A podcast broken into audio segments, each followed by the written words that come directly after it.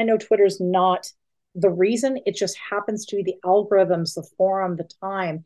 But it does seem to create a culture of like dragging people and you know taking something out of context on purpose because i think for a while there people would very rightly point out something like oh this this was an egregious thing let's not do it again or this or this person's an actual pedophile or something like this right something terrible that should be called out talked about someone who sexually assaults etc but now it's just become this like maybe i can make my career by garbaging someone and i feel like especially indigenous people we're just starting to make um, this thing that I've been waiting for for 20 years. I've been writing articles for BuzzFeed, LitHub. Eh, you know, I've been, you know, making connections, reaching out to people, asking if they need things, right?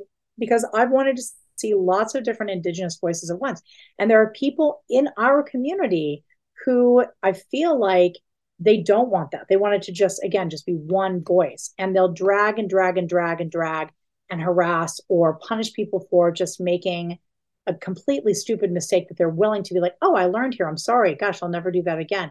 And I hate that. I really hate that environment because what it does is make people hesitant to publish us, put us on podcasts. And granted, yeah, there's some great Indigenous podcasts too.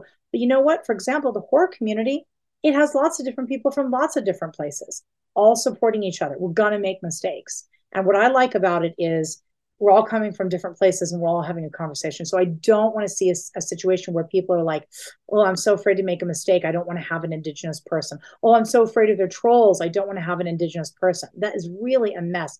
I hope that we all just say no to that and like try to be sincere as and educated as possible, right? And just say, I'm going to do this. I'm going to, I'm going to move forward with this person because I like their book and they're interesting.